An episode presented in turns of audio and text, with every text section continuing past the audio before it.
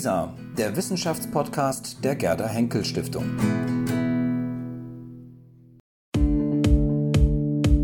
Was wäre gewesen?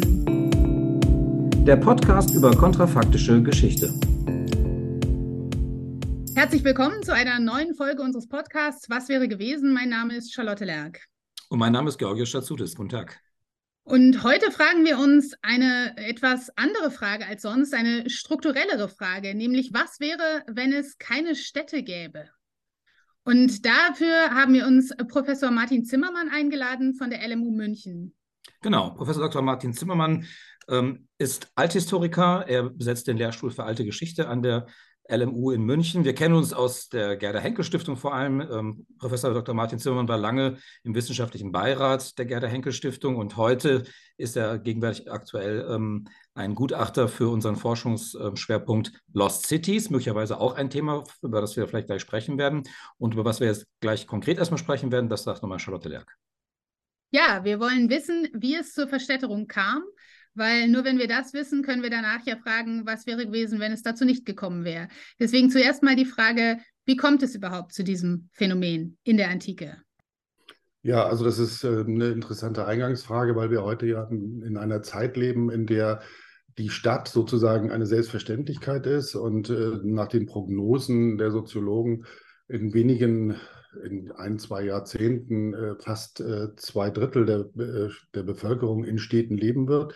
Also das ist etwas, was, äh, was sozusagen der Standard äh, ist oder sozusagen der Goldstandard der, der Gemeinschaftsbildung, das Leben in Städten.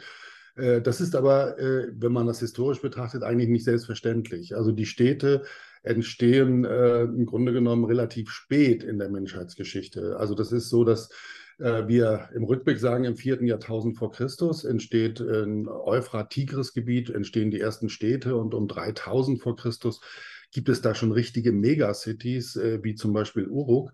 Äh, und das, aus heutiger Perspektive sieht das so aus, als sei die Stadt wirklich uralt. Aus menschheitsgeschichtlicher Perspektive stimmt das aber nicht. Und ein Kollege aus England, Greg Wolf, hat im letzten Jahr in England eine, eine neue Stadtgeschichte publiziert und äh, beginnt auch damit, dass die Stadt spät ist äh, in, in der Menschheitsgeschichte.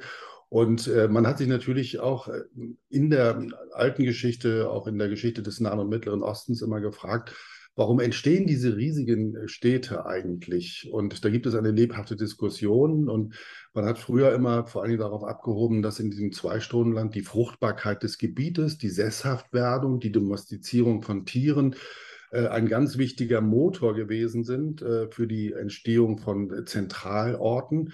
Äh, und äh, dass vor allen Dingen auch die Organisation der, der Landwirtschaft über äh, die über Kanäle, über Organisation der Ernte und so weiter, das im Grunde genommen erforderlich macht, ähm, auch komplexe Siedlungsstrukturen zu entwickeln und auch die, die Entwicklung der Schriftlichkeit in diesem Kontext interpretiert. Ähm, das ist sozusagen eine ältere These und man hat das dann aber auch gleichzeitig verbunden mit, der, mit den ersten Hochkulturen in Ägypten da gibt es ja nicht nur im dritten Jahrtausend die großartigen Pyramiden, die wir kennen, sondern da gibt es eben halt entlang des Nils auch äh, ziemlich große ländliche Siedlungen, eigentlich ländliche Siedlungen, aber Agglomerationen, die wir heute als Städte äh, bezeichnen würden. Und äh, da eben halt das gleiche Phänomen, eine komplexe äh, Gesellschaft mit, der, mit einem Herrscher an der Spitze, der darauf abhebt, eben halt möglichst ertragreich das Land auszubeuten und eine entsprechende Verwaltungsstruktur schafft. Heute werden solche Verstädterungsprozesse jedenfalls im dritten Jahrtausend oder auch im vierten Jahrtausend etwas komplexer beurteilt und Städte kann man in dieser Frühzeit eben halt auch äh, sehen als Ergebnis von Krisensituationen, also von Situationen, denen äh, die ja krisenhafte Elemente in den Gesellschaften provoziert haben durch starke Migrationsbewegungen, durch äh, Veränderungen äh, im Klima, also durch Anstieg des Meeresspiegels äh, im äh, äh, im südlichen Mesopotamien und so weiter, die dazu geführt haben, dass man neue Drainagesysteme entwickeln musste und ähnliches und sich irgendwie zusammenraufen musste, um äh, dieser schwierigen Situation Herr zu werden.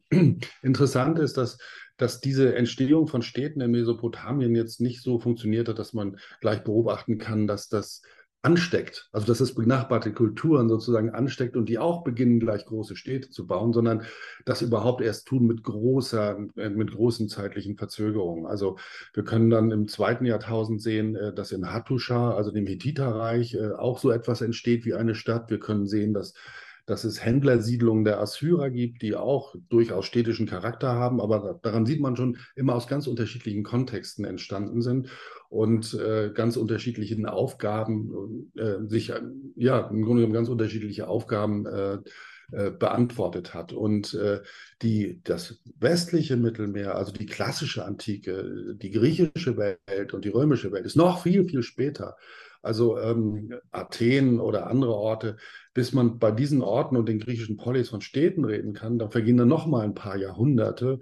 Und man kann im Grunde genommen sagen, dass Athen zum Beispiel dann erst, ja, vielleicht in klassischer Zeit oder so, wirklich eine beachtenswerte Stadt ist. Und wenn man dann nach Rom wechselt, dann sage ich immer, dass Rom im, im, Grunde genommen im ersten Jahrhundert vor Christus überhaupt erst äh, sich mit den anderen großen Städten des Mittelmeers wie Alexandria messen lassen kann. Also wir sehen also sozusagen eine ganz allmähliche, langsame Entwicklung und nicht sozusagen das Entstehen der Stadt und das ist dann sozusagen der Prototyp menschlicher Organisationsformen, sondern eine sehr komplexe und sehr diverse Entwicklung. Und wenn wir dann in das Römische Reich blicken, dann wird es noch komplizierter. Dann sehen wir ja zum Beispiel auch, dass in Randbereichen ähm, also wie im nördlichen Gallien oder im germanischen Raum gar keine Städte existieren. Und, und man hat sich dann auch gefragt, äh, warum eigentlich nicht? Ich bin aus Norddeutschland und einer meiner akademischen Lehrer, der, der hat immer dann in den Vorlesungen gesagt, ja, das war in einer Zeit, da habt ihr im Norden noch die Missionare erschlagen. Und äh, da ist die Zivilisation noch gar nicht angekommen, geschweige denn städtische Kulturen. Und äh, diese Räume sind aber, wenn Sie mit Vor- und Frühgeschichtlern äh, sprechen, die sich mit diesen Räumen beschäftigen, äh, sehr komplex strukturiert gewesen, auch ohne Städte. Und äh, da ist dann diese interessante Frage, warum haben äh, die komplexen Gesellschaften Germaniens etwa der unterschiedlichen Völker äh, das äh, nicht für sich sozusagen als das Selbstverständliche angesehen, auch Städte zu organisieren.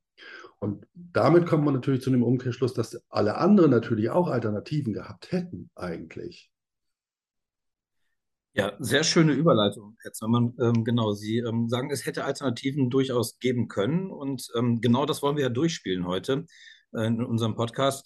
Ähm, was wäre denn gewesen, sozusagen, wenn sich diese Verstädterungsprozesse, Verstädterungsprozesse nicht etabliert hätten, wenn ähm, es nicht zu dieser Urbanisierung gekommen wäre in der Antike?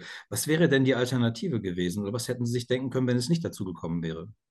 Denn, also wenn es nicht dazu gekommen wäre, dann hätte man eben zum Beispiel auch in, äh, im äh, Nahen Osten, in diesen fruchtbaren Gebieten, äh, hätte man äh, sozusagen verstreut, eher verstreut in kleineren ländlichen Siedlungen gelebt und sich in kleinen Face-to-Face-Societies organisieren müssen.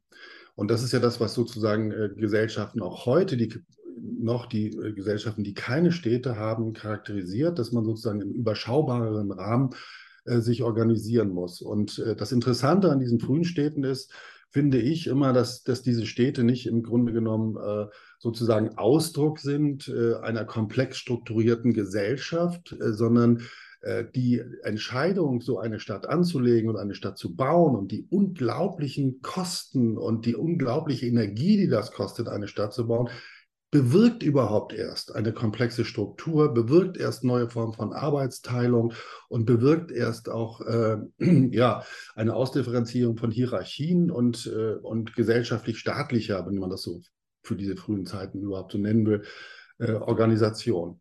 Also das heißt, Städte sind nicht das Phänomen solcher Strukturen, sondern die sind der Motor solcher äh, Strukturen. Und das finde ich ist ein sehr interessanter Aspekt. Äh, und man kann sich dann eben halt natürlich auch darüber Gedanken machen, wenn man diese komplexen Strukturen nicht entwickelt, dann ähm, ja, wäre möglicherweise auch auf, auf lange Sicht, darüber werden wir auch im Laufe dieses Gesprächs noch sprechen, hätte es bestimmte Entwicklungen auch im politischen Bereich nicht gegeben. Also bestimmte Organisationsformen wie die radikale Demokratie in Athen oder anderes äh, hätte sich äh, in dieser Form nicht entwickeln können, sondern also wäre gar nicht nötig gewesen, wenn man nicht einen Zentralort in Attika gehabt hätte, der eine Region so groß wie das heutige Saarland äh, sozusagen als Umland äh, besessen hat. Und ähm, man kann natürlich auch die These aufstellen, dass ein, auch selbst eine Stadt wie Athen, wenn es nicht zu diesem äh, äh Syneukismos, also zu dem so Zusammensiedeln in einem Zentralort gekommen wäre, auch anders gut äh, hätte bestehen können. Äh, aber eben halt in kleineren Einheiten aufgeteilt. Also das, das wäre im Grunde genommen die Alternative gewesen. Und interessant ist, dass, dass die Griechen äh, und die Römer ja irgendwie vollkommen irritiert waren über das, was an Städten im Nahen Osten existierte. Und das ist einfach sehr, etwas sehr Interessantes, was ich sozusagen in dem, in dem, äh, in dem Projekt der, der verlassenen Städte ein bisschen genauer betrachtet hat. Also das ist ganz interessant, dass im 5. Jahrhundert vor Christus an in Griechenland und dann später in Rom vehement die Behauptung auftaucht, dass diese großen Städte nicht mehr existieren. Ja, also dass, dass diese Städte weg sind und man sozusagen äh, jetzt deren Rolle übernimmt. Man hat sozusagen den Staffelstab übernommen. Wenn wir das archäologisch betrachten, stimmt das nicht. Ein Babylon, von dem äh, behauptet wird, auch Konstantin der Große, der als äh, junger Mann die Stadt gesehen hat, der behauptet steif und fest, diese Stadt ist weg, die existiert nicht mehr. Archäologisch wissen wir aber, dass da Zehntausende von Leuten noch lebten. Also das heißt viel mehr als in der durchschnittlichen griechisch-römischen Stadt. Aber das ist sozusagen in, äh, ja, in, der, in, in, dem, in, einem, äh, in einer Geschichte, in der man ganz stark darauf abheben muss, dass man die nun die führende Kultur geworden ist, muss man das einfach behaupten, dass die Städte dort untergegangen sind und nicht überlebensfähig waren. Das hängt ja auch äh, da mit dran, ne? dass, die, dass die gar keine Existenzberechtigung hatten. Ja? Da würde mich vielleicht ganz am Anfang, schaut Entschuldigung, aber ich gehe da mal äh, kurz dazwischen. Ähm, was macht denn eine Stadt zu einer Stadt? Also wenn Sie sozusagen auch sagen, dass ähm, Konstantin der Große beispielsweise Babylon nicht als äh, sagt hat, die Stadt existiert nicht mehr, könnte das ja möglicherweise damit zusammenhängen, dass für ihn die Kriterien, was eine Stadt in der Antike ausmacht, dort nicht mehr erfüllt waren. Also mich würde grundsätzlich interessieren, ab wann sprechen wir eigentlich noch von einer Siedlung und ab wann in der Antike würde man von einer Stadt sprechen? Was gehört im Grunde dazu, um eine Stadt zu sein in der Antike? Ja, also Konstantin behauptet natürlich, dass Babylon keine Stadt mehr ist, weil er mittlerweile zum Christentum konvertiert ist. Und die Hure Babylon natürlich keine Existenzberechtigung hat. Ne? Also der, da stimmt sozusagen das, was, was siedlungsgeografisch Stadt ist, spielt da keine Rolle, sondern das ist im Grunde genommen äh, ein, ein Diktum, das äh, vor allen Dingen natürlich signalisieren soll, die alten Religionen haben zum Untergang des großen Babylon geführt. Und, äh, und ansonsten ist das aber so, dass die antiken Autoren sich da auch ähm, sehr uneinig sind. Also es gibt ein berühmtes Beispiel in Griechenland, Panopois heißt die Stadt, und äh, da gibt es eine antike Quelle, die davon berichtet, äh, also diese Stadt hat keinen richtigen Markt, sie hat keine großen Gebäude und äh, keine wirklich das, was wir heute urbane Ausstattung nennen würden und nennt sich aber trotzdem Polis, also ist trotzdem eine Polis mit einem Zentralort. Und deshalb hat man sich in der Forschung darauf verständigt, dass man Stadt anders definieren muss, sozusagen aus heutiger Perspektive. Und das ist auch sehr umstritten, aber dass man einfach sagt, also, äh, oder was ich am überzeugendsten finde, so einen geografischen Stadtbegriff hat, also dass man sagt, eine bestimmte Einwohnerzahl von 4.000, 5.000 Einwohnern, äh, dann äh, Arbeitsteilung, äh, äh, urbane Ausstattung des öffentlichen Raumes, die klare Trennung von privatem und öffentlichen Bereichen in einer Siedlung, dass das nicht einfach so verschwimmt, also dass es im Zentrum einen Markt und Verwaltungsgebäude und ähnliches gibt und dann eine Kategorie, die natürlich ganz, ganz schwierig ist, städtische Lebensart. Also das kann natürlich alles Mögliche sein, aber dass man eben halt sagt, also dass das Leben in der Stadt unterscheidet sich von dem Leben äh, auf dem Land, weil man nicht in erster Linie damit be befasst ist, äh, Agrarwirtschaft zu betreiben, sondern sich auch ganz anderen Dingen widmet, also reinen Verwaltungstätigkeiten, musischen äh, Dingen und ähnlichem. Also sich den Luxus da leisten kann, anders zu leben als die, äh, als die Menschen auf dem Land. Und äh, das ist auch der Hintergrund, vor dem diese, diese Fabel entstanden ist von der Stadtmaus und der Landmaus. Also das ist ja so, dass die, die Landmaus auch mit, also ganz erstaunt äh, ist über das, was da in der Stadt passiert und, und die Stadtmaus eben halt hochnäsig auf die Landmaus herunterguckt, äh, die für sie einfach ungebildet, bäuerlich und so weiter ist und Das ist ein Bild, das ähm, im Grunde genommen eine Stadtideologie transportiert, die sehr früh entstanden ist, aber mit der antiken äh, Realität meines Erachtens wenig zu tun hat. Ich habe ja sehr viele Jahre, fast zwei Jahrzehnte Forschung zum ländlichen Bereich äh, in der Antike betrieben. Und dabei haben wir immer wieder festgestellt, dass der ländliche Raum äh, ja der eigentliche Lebensraum der Polisbewohner oder der Civitas-Bewohner ist und dass sich auch die soziale Elite, die im Zentrum äh, ihr Geld investiert, die politischen Ämter bekleidet, sich wesentlich über diesen ländlichen Raum definiert.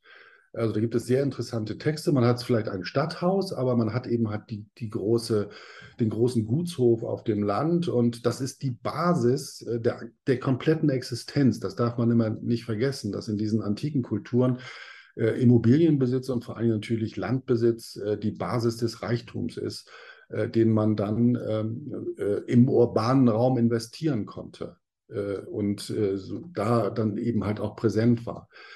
aber die Stadt ist im Grunde genommen weitgehend Dienstleistungszentrum. Natürlich hatte man ein Gespür dafür, dass die Stadt auch äh, Angenehmes bietet. es gibt das Gymnasium in der griechischen Welt, es gibt die Theater, aber das sind Ausnahmen, das sind Festtage, zu denen man sich in die Stadt begibt und äh, der Alltag aber spielt sich im ländlichen äh, Bereich ab. Und es gibt da sehr bekannte Beispiele, wie zum Beispiel der berühmte Arzt Galen, der in Pergamon aufgewachsen ist, der in seinen Schriften auch sein, sein, sein Elternhaus beschreibt und überhaupt gar keine Probleme damit hat, dass es ein großer Gutshof auf dem Land ist äh, wo man auch Sklaven hat und so weiter und Personal. Und äh, das ist die selbstverständliche Basis der eigenen Existenz und das ist auch das, worüber man sich definiert. Und deshalb könnte man äh, also auch diese ländliche Bevölkerung äh, könnte man sich auch vorstellen, ohne diese großen Zentren. Also man hätte dann nicht die, äh, sozusagen die urbane Architektur hätte sich nicht entwickelt, es hätte keine Theater gegeben, keine Thermen, äh, keine Säulenhallen, keine Neustrukturierung, Neudenken des urbanen Raumes, äh, äh, aber äh, das hätte im Grunde genommen am Leben und an einem ertragreichen Leben wahrscheinlich wenig geändert. Ja, danke. Das ist, äh, das ist sehr, sehr spannend, denn äh, ich, ich äh, würde jetzt gerne noch einmal kurz zurückkommen, wenn Sie es jetzt so beschrieben haben, dass es letztlich in der Realität lange Zeit ohnehin hauptsächlich ein Verwaltungszentrum ist. Ähm, dann frage ich mich aber trotzdem, äh, was hätte anders sein müssen, um nicht mal dieses Verwaltungszentrum zu brauchen? Weil das ist ja offensichtlich dann dennoch, also die Tatsache, dass dann zusätzlich noch später ideologisch aufgeladen wird und mit bestimmten Wertungen wie Zivilisation oder Nicht-Zivilisation ähm, aufgeladen wird, da, da, da können wir gleich vielleicht ja auch nochmal drüber sprechen, aber erst vielleicht nochmal diese Frage, ähm, was hätte oder was, was ist ausschlaggebend, dass es offensichtlich ja trotzdem dieses, dieses Verwaltungszentrum brauchte oder dass sich das entwickelt hat? Und äh, welche, welche anderen Theorien gibt es vielleicht auch, äh, die da äh, anders hätten äh, oder die da, da, dazu ausschlaggebend waren? Sie haben vorhin gesagt, dass die, die ältere Theorie, dass die Stadt äh, sozusagen eine Folge dieser Verkomplexitierung, Ver also Komplexwerdung, ähm, war jetzt eher ja, überholt ist und man eher sagt, es war ein, ein Motor. Äh, dann bleibt aber ja trotzdem noch die Frage, was, was, was ist dann dann letztlich doch der, der Auslöser? Gibt es da Theorien? Ja, das gibt ja, also was letztendlich der Auslöser gewesen ist, das äh, ähm, ist sicherlich ähm, der, das Bestreben gewesen, das relativ früh äh, erkennbare Bestreben, zumindest in einzelnen Regionen dieser antiken Welt, äh, sich doch in diesen Face-to-Face-Societies irgendwie darauf zu einigen, äh, dass man einen zentralen Ort hat, der zentrale Funktionen übernimmt. Das äh, fängt an mit, mit den Kulten zunächst mal natürlich, dass man sich darauf einigt, dass man einen gemeinsamen Kult hat und dass es dafür einen gemeinsamen Ort gibt. Das braucht man ja eigentlich nicht. Man kann ja in jedem Dorf seine Kirche sozusagen oder seinen Tempel haben. Aber man einigt sich darauf, das eben halt das zentral zu machen und, äh, und dann die Folge ist auch, dass dann sozusagen die Ältesten oder diejenigen, die äh, im Mittel, also sozusagen in den Händen, Händen der, der finanziellen und wirtschaftlichen Mittel sind, sich auch darauf verständigen, äh, dass man Recht spricht gemeinsam und dass man Formen findet, äh, das Zusammenleben auch äh, über Rechtssatzungen zu organisieren. Das ist ja auch etwas ganz Wichtiges. Also wir wissen, zum Beispiel aus dem archaischen Griechenland, dass, dass dort die, die Dörfer, die dörflichen Strukturen äh, sehr ähnlich waren wie in der frühen Neuzeit und dass dass das Zusammenleben ganz wesentlich ähm, geregelt wurde über, über Sprichwörter. Also guter Nachbar ist Gold, schlecht, schlechter Nachbar ist, äh, ist nicht gut oder ähnliches. Und, äh, und dass man äh, die Sanktionierung von, ähm, von Vergehen gegen bestimmte ethisch-moralische Setzungen äh, dass man das mit Rühgebräuchen sanktioniert hat. Also, dass man die Scheiben eingeworfen hat, dass man die Leute überfallen hat und die Speisekammern ausgefressen hat und, und ähnliches. Also, das, was wir so aus der Odyssee kennen, dass die Penelope 20 äh, Jahre nachdem ihr Mann in den Krieg abgereist ist, immer noch keinen Mann geheiratet hat und die Freier sich alle in das Haus begeben, um sie dazu zu zwingen, endlich einen zu heiraten, ist, gehört in den Kontext dieser Rühgebräuche äh, weil das rechtlich nicht geregelt ist. Und dann können wir aber sehen, dass man dann auch beginnt, das aufzuschreiben. Äh, also dass dann auch die anderen, die in dieser Face-to-Face-Society äh, beteiligt sind, äh, dann ein Interesse äh, entwickeln, äh, die, die, diese Rechtsprechung auch nachvoll dass die nachvollziehbar wird und so. Also man muss sich das ganz klein denken. Also ich sage immer hier den Studenten, gehen Sie dann einfach mal nach Ettal bei Garmisch-Partenkirchen, irgendein kleines Dorf im Bayerischen.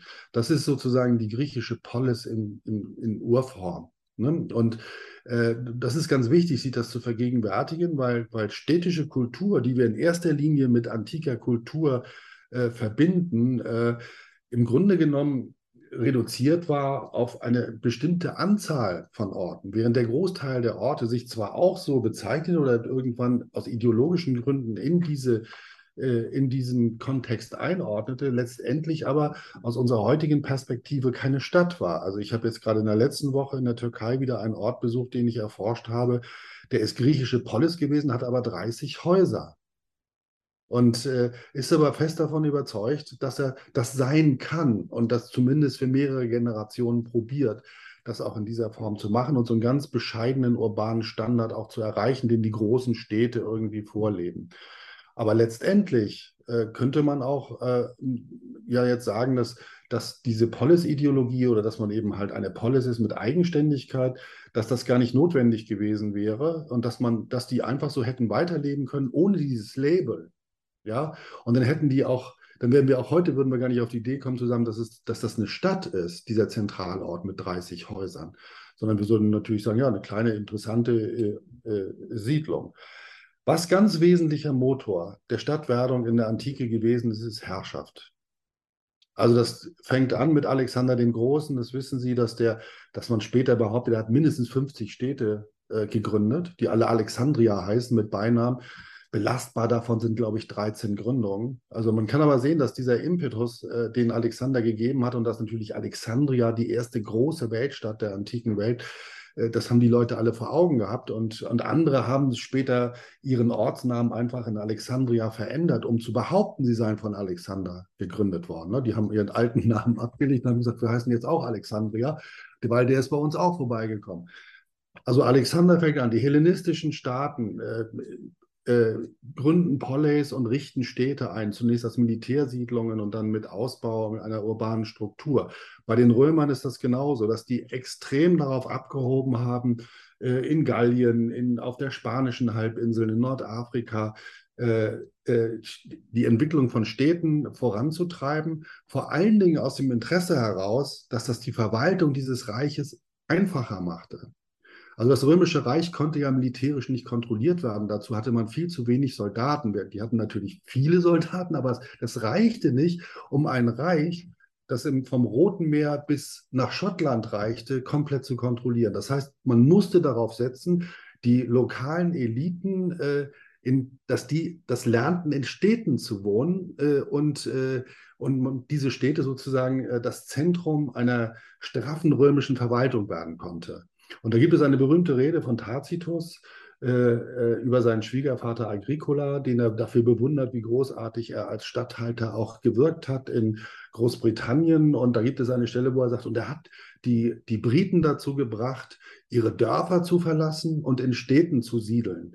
Sie haben dann einen Marktplatz gehabt, sie haben öffentliche Gebäude gehabt, irgendwann hatten sie ein Theater und sie hatten Thermen da beginnt schon der, der kritische Unterton, dass, sie so Luxuria, das Lotterleben der Römer übernommen haben.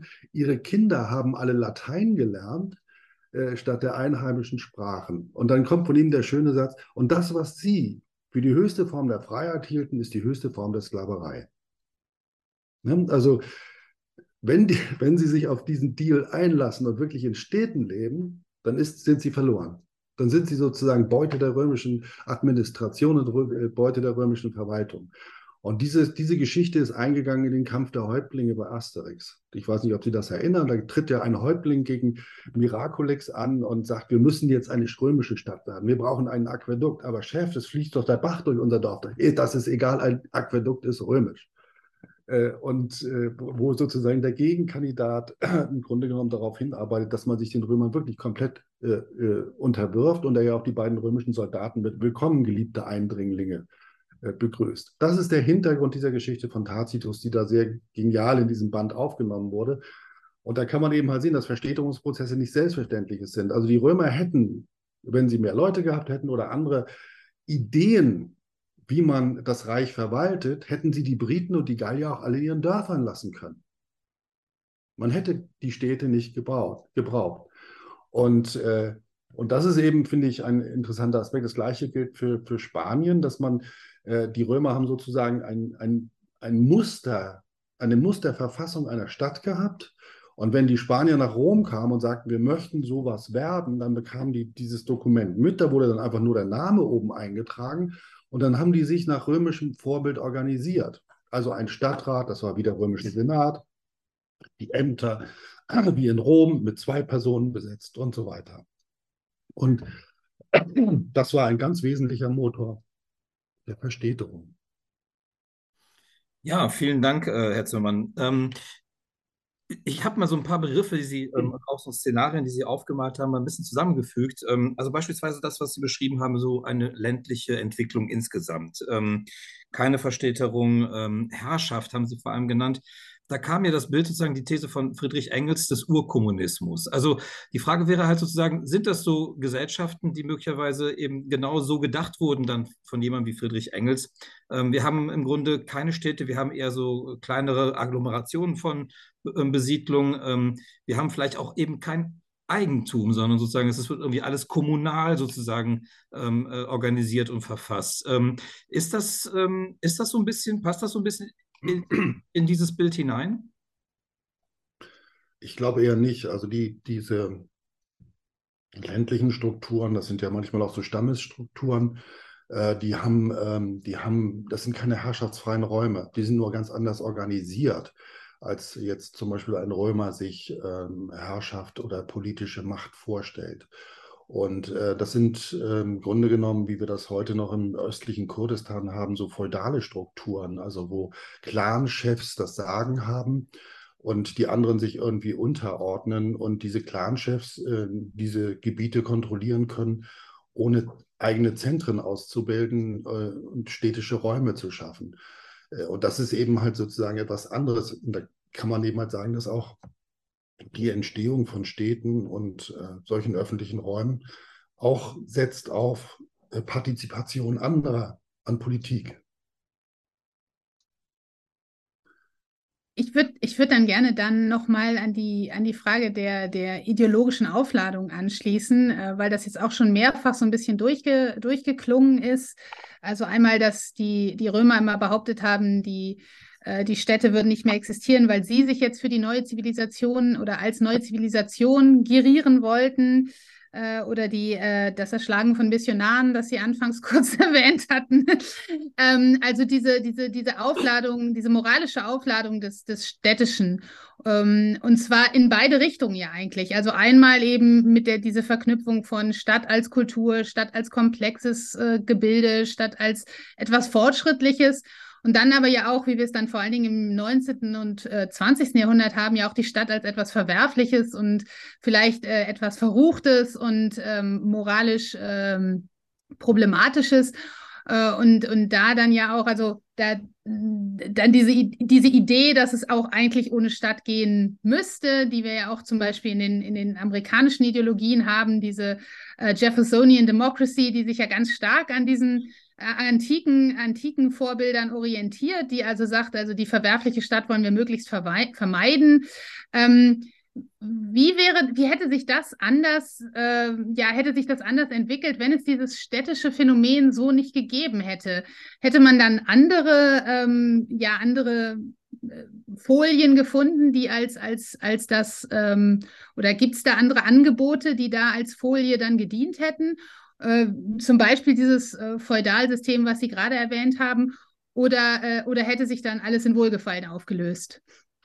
Das ist schwer zu sagen. Also ob man diesen, ähm, also einem Diskurs der Städte als Moloch und als Negativfolie betrachtet, äh, etwas hätte entgegensetzen können oder etwas hätte erfinden können, weiß ich nicht. Da habe ich jetzt keine Fantasie. Äh, ich glaube, dass, ähm, dass in diesem, also einer eher ländlich strukturierten Gesellschaft, äh, das über andere Mittel äh, geht. Also da gibt es ja auch die verwerflichen Personen.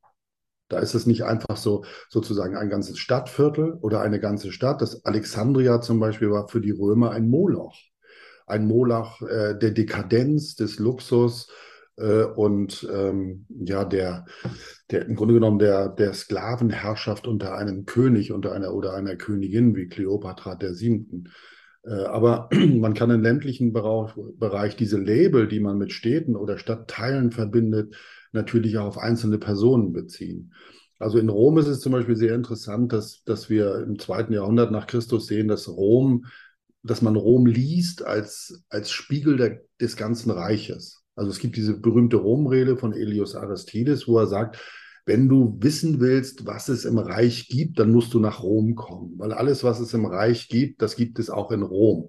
Das, äh, damit meint er zunächst natürlich mal die ganzen Güter, die nach Rom kommen, äh, aber natürlich auch kulturelle äh, Diversität, die sich in dieser Stadt ausbildet. Und die ist interessanterweise begleitet von einem regelrechten Fremdenhass. Also wenn Sie die die Führungsschichtsautoren wie Tacitus oder Juvenal oder andere lesen, dann, dann das ist wirklich ätzend. Also Tacitus macht den Vorschlag oder sagt eben halt, wir haben so viel Sklaven in der Stadt und so, vor allen Dingen so viel Freigelassene und Nachfahren von Freigelassenen, das heißt von ewigen ehemaligen Sklaven, die kriegen ja alles römische Bürgerrecht, dass wir die wirklichen Römer gar nicht mehr unterscheiden können von den Zugereisten sozusagen.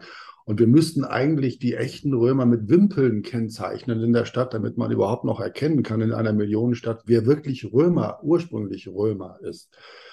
Oder nehmen Sie Juvenal, der, der sich darüber beklagt, dass man jetzt äh, bei den Mahlzeiten mit den Leuten zusammensitzt, die mit dem gleichen Schiff gefahren sind, mit denen die Feigen geliefert wurden.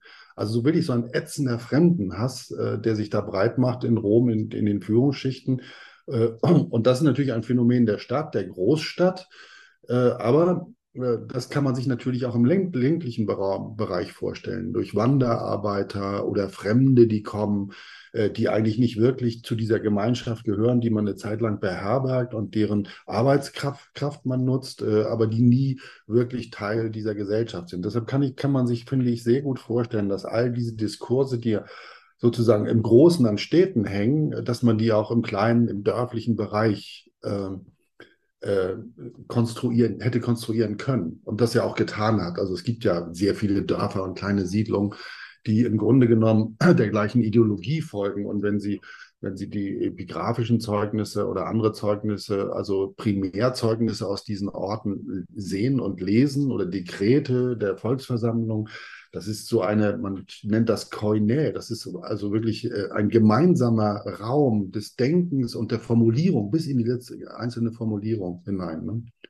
Und äh, so dass ich glaube, dass, dass natürlich große Städte in ihrer Unübersichtlichkeit äh, dazu anregen, ähm, ja, sich Vorstellungen davon zu machen, äh, wie fürchterlich auch das menschliche Zusammenleben sein kann äh, das, das aber auch gleichzeitig auf einer Alltagserfahrung auch im ländlichen Bereich beruhen kann. Ja, vielen Dank, dass, dass auch nochmal so diese, dieser, dieser Romantisierung äh, des Ländlichen vielleicht so ein bisschen den, äh, den Boden ent, entzogen. Ähm, ich äh, ich habe jetzt gerade, als Sie das, äh, als Sie das äh, mit, mit Rom, also Rom als Spiegel des, des ganzen Reiches äh, erzählten, ist mir noch eine andere, eine andere Frage gekommen, die sich auch ein bisschen auf das bezieht, was Sie vorher gesagt hatten, dass die Römer im Grunde gar nicht sich so so ein Reich hätten schaffen können ohne, ohne, die, ohne die Verstädterung, was ich also ein ganz interessantes Phänomen und einen ganz interessanten Aspekt dieser ganzen Fragestellung finde, weil man sich dann ja natürlich fragen kann, wie überhaupt Empire-Dynamik funktioniert hätte ohne Verstädterung. Also nicht nur im Falle von Rom, sondern beispielsweise auch, äh, auch zum Beispiel das britische Empire äh, was ja dann ähm, zwar mit Handelsstädten oder mit Hafenstädten arbeitet, aber letztlich ja doch auch, äh, auch diese, diese, diese Organisationsform Urbanisierung oder zumindest administrative Zentralisierung äh, nutzt. Ähm, das heißt, wie hätten Empire ausgesehen? Ich meine, man kann sich das vielleicht anschauen äh, bei, den, bei einigen indigenen Völkern äh, in, in, in Nordamerika, die Iroquois vielleicht, die, die ja im Grunde Reiche hatten, die, die nicht an Städten gebunden waren. Aber gibt es da noch andere Präzedenzfälle?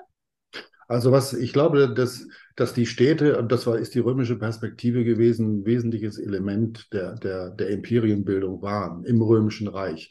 Aber genau aus der Perspektive, die, die Tacitus uns überliefert hat, also dass man sozusagen, dass man denen die an, dass man die zu diesen Annehmlichkeiten überredet und dass sie das dann auch ganz toll finden. Äh, aber die Integrationskraft des Römischen Reiches, ich sage, ich nenne das immer das Geheimnis des Römischen Reiches, das war nicht die Verstädterung, sondern das war die Integration der Eliten. Und das war unheimlich wichtig. Und dazu braucht man nicht die Städte. Also die haben äh, auch Stammes, in Stammesgebieten in Gallien und so weiter, haben die die führenden Leute angesprochen. Das waren die Adressaten der römischen Politik und haben denen immer gesagt, macht mit wenn ihr mitmacht, wenn ihr uns unterstützt, äh, die haben auch ihre, die persönlichen Eitelkeiten dieser Leute befriedigt. Wenn ihr mitmacht, dann habt ihr die Möglichkeit, von uns das römische Bürgerrecht zu bekommen. Und wenn ihr das römische Bürgerrecht habt, dann könnt ihr alles sein. Dann könnt ihr in der äh, in der Reichsaristokratie äh, aufsteigen. Ihr könnt sogar äh, römisch, römischer Senator werden. Und wir haben ja wirklich das Phänomen, dass um 100 nach Christus der erste Kaiser ein Spanier ist. Und im zweiten Jahrhundert oder um 200 Septimius Severus der Kaiser ein Nordafrikaner ist. Äh, also das ist, das ist, das finde ich so faszinierend, dass die Städte sozusagen äh, ein Plus waren, ein Raum waren, den man schaffen konnte, um sozusagen, ähm, ich weiß nicht, das, das Angenehme des römischen äh, Lebens auch zu bündeln. Und das ist das eine, aber das, das, das Wichtigere ist wirklich die Integration der Eliten. Und das ist etwas gewesen, was relativ spät einsetzt mit Caesar und dann mit Augustus. Also in der Römischen Republik hat man sich wesentlich darauf beschränkt, die auszubeuten und auszunehmen, bis dann Caesar und dann auch Augustus erkennt, dass das, das ist nicht zielführend. Also das, das führt auch zur Desintegration unserer eigenen Führungsschicht. Wenn, wenn einer mehr Möglichkeiten hat auszubeuten, dann kommt auch unsere Hierarchie äh, sozusagen aus dem Gleichgewicht. Deshalb müssen wir einen anderen Weg finden. Wir machen das einfach so, und das war eine geniale Idee von dem Augustus. Ich bezahle die Leute, die als Provinzstatthalter unterwegs sind. Die müssen sozusagen jetzt nicht mehr Leute erpressen und auspressen, um ihre privaten Reichtümer zu erneuern, sondern die kriegen von mir, sagen wir mal, zwei Millionen Euro im Jahr als Gehalt dafür, dass sie da arbeiten. Deshalb müssen sie die Leute nicht mehr nerven und ärgern.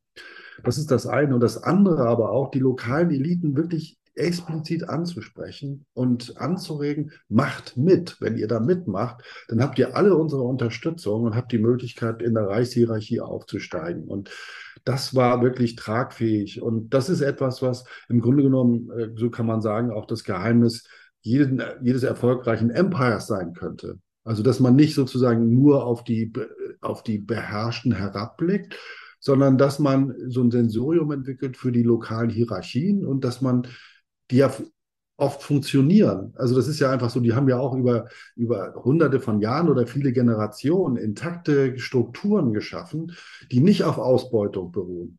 Also man muss jetzt nicht gleich so weit gehen, dass das so sozusagen Kommunismus ist, aber dass das gemeinschaftliche Leben in diesen Face-to-Face-Societies funktioniert.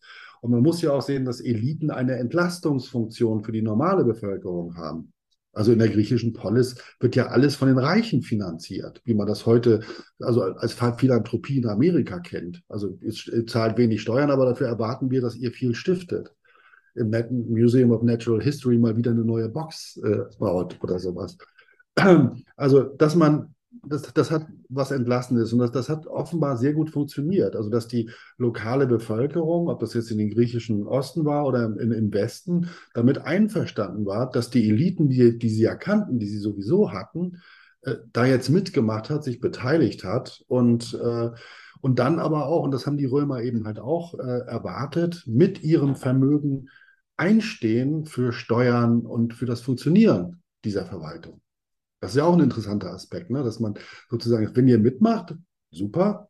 Wir haben das jetzt letzte Woche in der Türkei in einem Beispiel nochmal genauer äh, untersucht.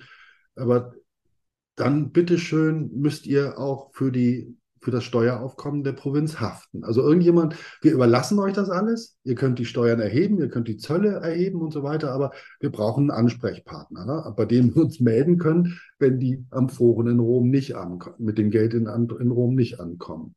Aber das hat wirklich gut funktioniert. Und äh, ein Kollege hat mal von der Versorgungsmentalität der städtischen Bevölkerung gesprochen. Das kann man auch auf die ländliche Bevölkerung ausdehnen. Also man überlässt den Eliten das und tut so, als sei man noch irgendwie in einer Volksversammlung beteiligt.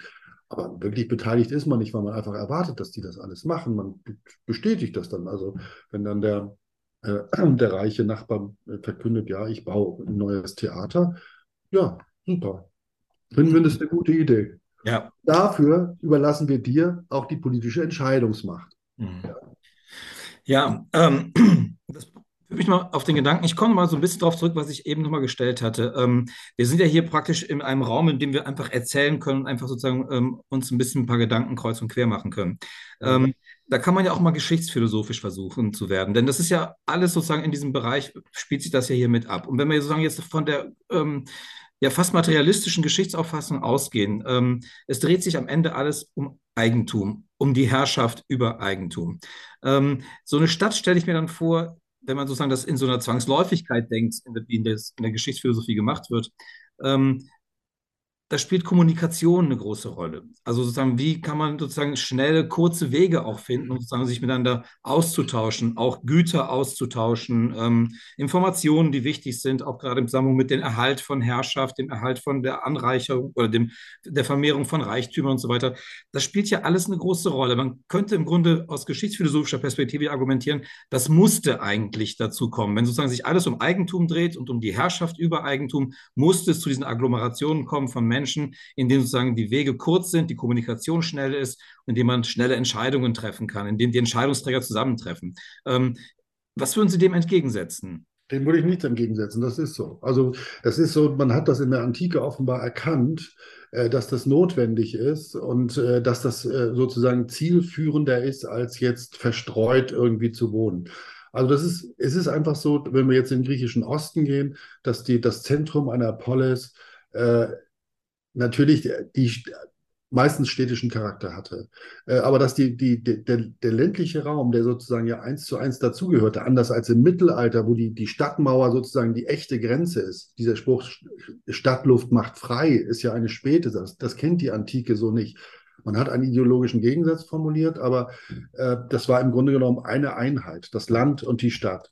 Äh, also man hat erkannt, dass, dass sozusagen äh, bestimmte Dinge einfacher gehen, wenn man äh, ein Zentrum bildet. Das hat, der Handel funktioniert leichter, die Verwaltung funktioniert leichter, die von den Machthabern erwartete Steuererhebung funktioniert einfacher äh, und so weiter. Und deshalb hat man in diese Städte investiert. Und ein Aspekt, den ich in diesem Zusammenhang wirklich äh, aufgrund eines eigenen aktuellen Forschungsprojektes sehr, sehr interessant finde, ist, dass es diese Vielzahl von Städten gab. Also man kann, ähm, es gibt ein tolles Projekt, Pleiades heißt das, das ist, wird in der New York University und äh, einer weiteren Universität in Amerika durchgeführt, die Digitalisierung von, von größeren Siedlungen äh, auf einer Karte des Mittelmeers. Und da sind aktuell 36.000 Orte für die Antike. 36.000 Orte. Und ich habe immer gesagt, das ist total spannend, wenn man jetzt diese Karte mit den vielen Punkten sieht und wenn man da jetzt noch so eine eine diachrone Perspektive reinbringen könnte. Das würde bedeuten, dass das nicht,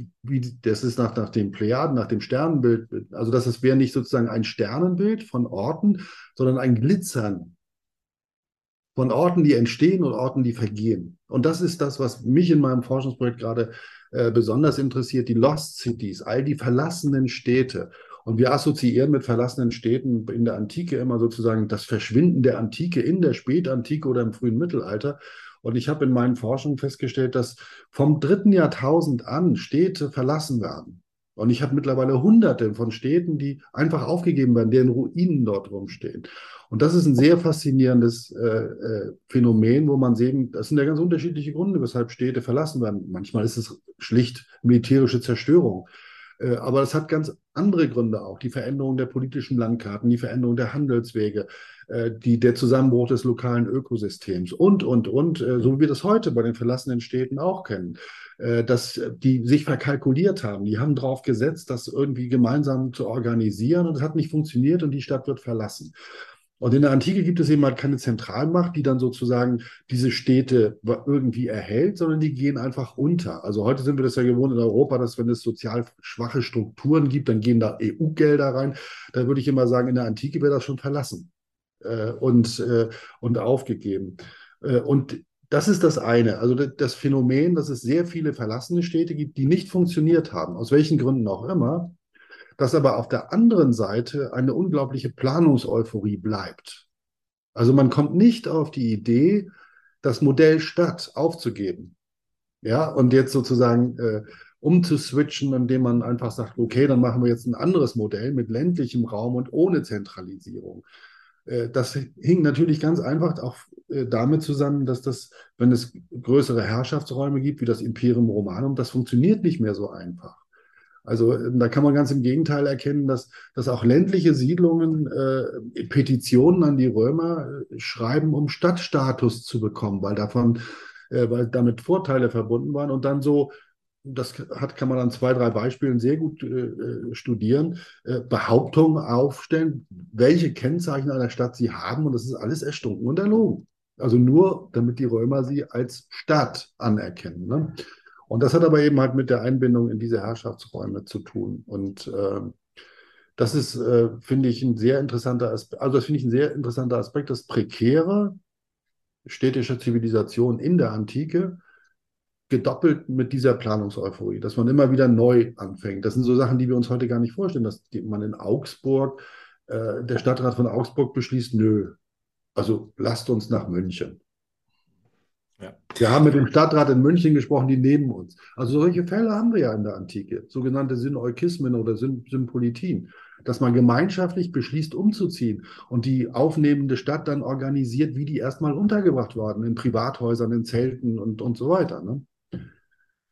Ich habe noch eine kurze Frage, eine Anschlussfrage ähm, an das, was Sie gesagt haben, ähm, Herr Zimmermann. Ähm, das Stichwort Ruinen. Ähm, mich würde interessieren, ähm, Ruinen ähm, denken wir sozusagen, die sind uns heute eigentlich nur gegenwärtig, aber die waren ja auch schon den Menschen in der Antike gegenwärtig. Und da würde mich interessieren, welche, also welche Bedeutung hatten für die Menschen in der Antike Ruinen? Ähm, hat das sozusagen auch ähm, deren Vorstellung von Verstädterung von urbanen Kulturen in irgendeiner Form geprägt? Äh, für uns ist es ja heute ein Relikt, das ist sozusagen der Überrest aus der Antike. Aber wie haben das die Zeitgenossen wahrgenommen, wenn sie sozusagen vor, vor den ähm, Ruinen einer Stadt standen? Also es gibt da vor allem bei dem Geografen Strabon gibt es äh, eine ganze Reihe von Hinweisen, weil der, äh, der macht sich in seiner Geografie, und das finde ich auch sehr interessant, äh, da, ganz am Anfang in seiner Vorrede darüber Gedanken, wenn ich jetzt eine Geografie des Mittelmeers schreibe, soll ich dann auch die verlassenen Städte erwähnen? Hätte er einfach weglassen können. Aber dass er sich die Frage stellt, ist ja interessant. Und er sagt eben, ja, selbstverständlich, ich muss die alle beschreiben. Und dann beschreibt er eben, antike Zeitgenossen in diese Ruinen gehen und sich die anschauen. Das machen die nicht nur, um Steinmaterial zu plündern und noch zu gucken, ob da irgendwas ist, was sie für ihr eigenes Haus gebrauchen, sondern auch darüber, sagt Straubing, wir, wir gedenken auch bedeutender Männer, die dort mal gelebt haben. Und wir machen uns Gedanken darüber, was ist da falsch gelaufen? Was haben Menschen falsch gemacht? Das ist ein interessanter Gedanke. Also es gibt sozusagen kein keinen äh, naturgeografischen Determinismus in seiner Vorstellung. Also die Stadt ist runtergegangen, weil das Land einfach schlecht war, sondern er sagte immer, das ist so, äh, das ist, also das, die Natur ist das, was da ist, aber viel wichtiger ist das, was er Pronoia nennt, also die, sozusagen die bewusste, das bewusste, kluge Überlegen und Handeln der Menschen, die in dieser Siedlung leben. Und wenn das nicht funktioniert, weil es internen Streit gibt, weil es soziale Verwerfungen gibt, weil es Bürgerkrieg gibt äh, oder, oder ähnliches, dann sind diese Orte zum Niedergang verurteilt. Und deshalb gehen wir dahin und müssen auch darüber nachdenken, dass diese, weshalb diese Orte untergegangen sind und weshalb die verlassen wurden. Und die Ruinen in den Städten, äh, die nimmt man auch wahr, aber äh, das ist wie heute. Also äh, wir haben, wenn wir an antike Städte denken, das gilt auch für mich, auch für viele, ganz viele Kollegen äh, unter den Archäologen oder Althistorikern. Man hat immer so dieses Rom-Modell in, in Rom vor Augen, das jeder kennt von jedem Kiosk, dieses Holzmodell, das im Auftrag von Mussolini erstellt wurde. Wir haben immer Rekonstruktionen von antiken Städten vor Augen, die es in den Ausstellungen gibt und überall. Das ist nicht die antike Stadt. Die antike Stadt ist genauso wie heutige Städte in einem trendigen Transformationsprozess gewesen. Überall Baustellen und äh, verfallene Gebäude, die abgerissen werden müssen und, und so weiter. Der ganze Schmutz und der ganze Dreck und Bauschutt auf den Straßen. Äh, das ist die antike Stadt gewesen und äh, das war sozusagen auch das Selbstverständliche, dass das so ein Transformation, ständiger Transformationsprozess war. Und in der in der antiken Literatur findet man deshalb auch so äh, die Vorstellung, dass die Stadt ein Organismus ist wie ein menschlicher Organismus. Also dass man Städte haben eine Kindheit. Städte haben eine Jugend, die haben äh, das Erwachsenenalter und dann haben sie das Alter, sozusagen die Senil Senilität und den Untergang. Und es gibt bei Seneca äh, in den Briefen eine sehr interessante Stelle, wo er da, sich darüber Gedanken macht, über die ganzen Erdbebenkatastrophen und so weiter, die es ja im Mittelmeer immer gegeben hat und Feuersbrünste und da spitzt er das dann zu auf die Formulierung, das wäre ein gutes, äh, sozusagen ein gutes Motto für meine ganze Monographie über verlassene Städte. Äh, da schreibt er einfach den Satz, sie entstehen, um zu vergehen. Ne? Also das ist, das, das ist sozusagen der Impetus der Stadtwerdung. Also die entstehen, damit sie auch wirklich irgendwann wieder untergehen. Und das ist etwas, was man sich vorstellt im 18. Jahrhundert oder auch im 19. Jahrhundert, vor allen Dingen im 18. Jahrhundert, als die Ruinendiskurse in der Neuzeit sich ein bisschen neu justiert haben. Da gibt es dann interessante Bücher, also äh, zum Beispiel äh, Paris im Jahr 2332. Also eine Beschreibung äh, Paris 500 Jahre später als Ruinenstadt. Also die Vorstellung, auch die europäischen Metropolen gehen unter. Oder es gibt so ein, ein berühmtes Gemälde aus, äh, von der Bank äh, of England. Äh, die ist gerade fertig geworden in der Mitte des 19. Jahrhunderts. Da wird ein riesiges Bild gemalt, diese, diese Bank als Ruine. Verfallene Mauern, kaputte Dächer und so weiter. Ne? Also, dass man diese antiken Gedanken des, Untergangs, äh, dass man das mit übernimmt. Und das ist etwas, was heute so ein bisschen aus dem Blick geraten ist, in dieser Planungseuphorie, die wir auf ganz andere Art und Weise heute haben. Und die ja auch vollkommen daneben gehen kann. Sie haben das vielleicht gelesen in letzter Zeit. Die Chinesen haben ja mehrere Städte entworfen, äh, entworfen und gebaut für 1,5 Millionen Einwohner. Und die erste von, die sind nie angenommen worden. Da haben immer 20.000 Staatsbedienstete gewohnt und die Bevölkerung des Umlandes hat sich ge geweigert, dort einzuziehen. Die erste wird jetzt abgerissen. Also eine Millionenstadt, die sozusagen Neubau ist und schon jetzt Ruine und beseitigt wird. Wo man eben halt auch sehen kann, dass, dass sozusagen auch eine ländliche Bevölkerung heute ähm, Städte nicht unbedingt sozusagen als Traum der persönlichen Existenz sieht, sondern eher ähm, äh, erwartet, dass äh, eine zentrale Regierung äh, den Ertrag steigert durch die Bereitstellung von Wasser oder ähnlichem. Und diese Industrialisierungsprozesse, die wir in der Landwirtschaft heute haben, äh, weiter vorantreibt. Und ähm, das, das ist, ein, finde ich, eine interessante Entwicklung heute, weil ähm, sie im Grunde genommen so ein bisschen auch in diese Ursprungsrichtung geht, über die wir vorhin gesprochen haben, dass was wäre eigentlich gewesen, wenn es diese Städte nicht gegeben hätte? Dann, dass man dann eben mal sagt, dann hätte man anders im ländlichen Bereich, also da reicht die Fantasie ja wirklich weit. Also die Bewässerung organisieren können in kleineren Gemeinschaften und nicht von einer Zentralmacht gelenkt und kontrolliert bis ins Letzte, wie wir das zum Beispiel aus, aus Ägypten kennen in der Ptolemäerzeit, also wo dann ständig äh, nachgewiesen werden musste, dass man, dass die Kanäle gereinigt worden sind. Das könnte man auch auf ländlicher Ebene belassen. Da müsste man jetzt nicht eine Zentralmacht mit dem ganzen Beamtenstaat äh, auf den Weg bringen, um das durchzusetzen. Ne? Man könnte das auch kleineren Einheiten überlassen. Äh, das wird erst dann problematisch, wenn diese Einheiten sozusagen äh, mit großem Ertrag wirtschaften und dieser Ertrag irgendwie gehandelt wird. Reichtümer in die Gemeinschaft kommen und sozusagen dann eine Desintegration dieser Face-to-Face-Society die Folge ist. Ne? Und Ungleichgewichte, plötzlich reiche Leute da sind und andere, die ärmer sind und so. Und das führt dann eben halt dazu, dass es dann auch Bürgerzwist gibt und, äh, und Unruhen in solchen kleinen Gemeinschaften.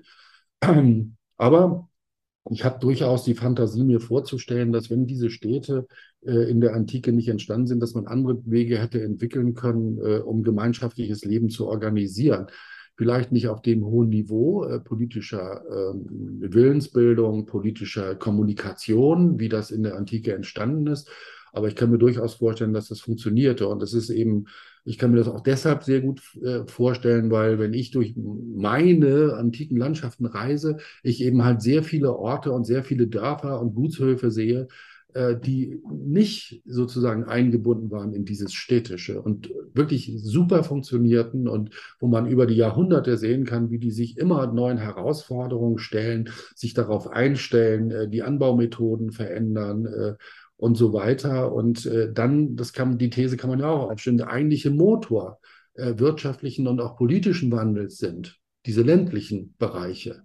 Und das ist etwas, was uns äh, eben halt auch führt zu, zu aktuellen Tendenzen in der, in der Stadtforschung, selbst von so berühmten Leuten wie Rem Koolhaas, äh, die darauf abheben, dass die Industrialisierung im ländlichen Bereich, wie sie heute stattfindet, das eigentlich ja bahnbrechende in unseren Gesellschaften sind. Nicht mehr das, was in den Städten stattfindet. Die stagnieren irgendwie. Die organisieren ihr Leben weiter. Da gibt es mal ein neues Theater, neue Kulturgebäude, tolle Museen und so weiter. Aber äh, dass äh, sozusagen auch äh, neue Industrialisierungsprozesse nicht mehr stattfinden können, sieht man jetzt mal von der IT-Branche ab, die natürlich immer noch auch in Städten angesiedelt ist und da einen großen äh, große Impulse äh, sendet, aber dass man im Grunde genommen ja im ländlichen Bereich äh, die, die bahnbrechenden Innovationen beobachten kann. Und ähm, ich habe das im Vorgespräch ja schon mal erwähnt, äh, also die, dass es so Dokumentarfilme über heutige Landwirtschaft gibt, wo man als Städter fassungslos ist.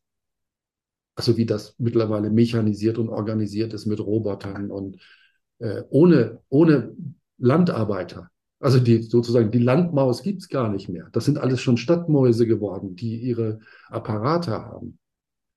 Das, das ist ja eigentlich auch eine ganz interessante Frage, weil wir ja irgendwie so konditioniert sind, Industrialisierung und Urbanisierung oft in so einem Doppel zu sehen. Und dass das, wie Sie ja gerade beschrieben haben, eigentlich auch schon fast äh, hinfällig geworden ist inzwischen und es vielleicht tatsächlich so ist, dass die Städte geschaffen wurden, um unterzugehen und wir äh, im Grunde so eine zeitweise äh, eine, eine, eine Gegebenheit der Gesellschaften hatten, wo es diese Organisationsstruktur vielleicht brauchte oder vielleicht bestimmte Schichten auch der Meinung waren, dass sie sie brauchten, um zu herrschen.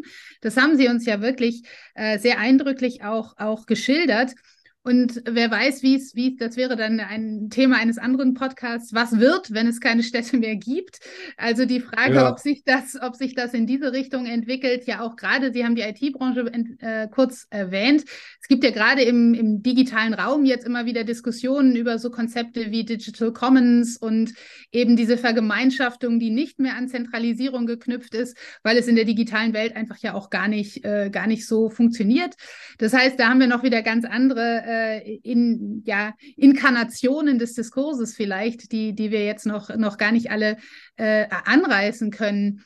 Ähm, ja, ich, also, ich, würde jetzt vielleicht abschließend gerne, weil wir am, am Schluss immer noch mal so ein bisschen über diese äh, kon, ähm, konkre also konkreten und, und, und ähm, pragmatische Dimensionen der kontrafaktischen Geschichte sprechen und weil wir jetzt ja wirklich ein, ein neues Format hier mal ge gewählt haben mit so einer strukturellen, mit einem strukturellen Phänomen, ähm, würde ich gerne abschließend immer noch mal die Frage stellen, wie sehen Sie gerade in so einer Fragestellung die Möglichkeiten der kontrafaktischen Geschichte? Sehen Sie da auch vielleicht Grenzen?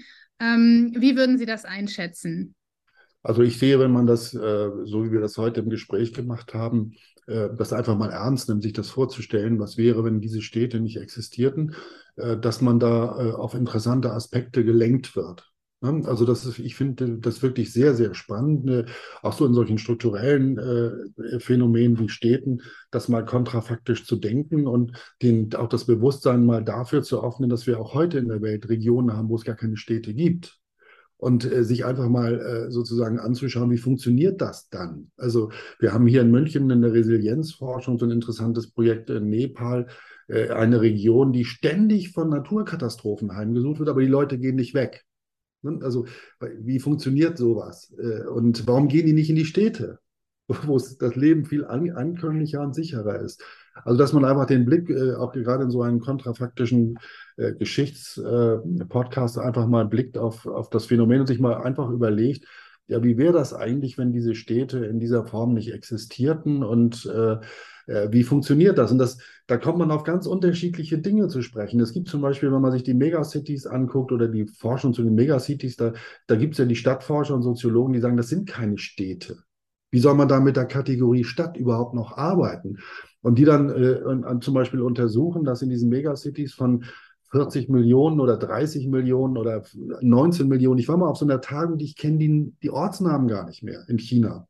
Das ist einfach unglaublich. Da macht man sich gar keine Vorstellungen, wie die Leben organisieren, dass die Leben in diesen Städten organisieren als dörfliche Einheiten, Nachbarschaften und sowas. Also wir brauchen aus psychologischen Gründen, das machen wir auch alle irgendwie in den Städten, in denen wir leben, aber dass man Nachbarschaften organisiert und dörfliche Strukturen schafft, um das Inkommensurable einer Stadt überhaupt zu verstehen und überleben zu können. Und ich habe in der Türkei ein ganz spannendes, auch von Soziologen untersuchtes Phänomen äh, beobachtet und erlebt.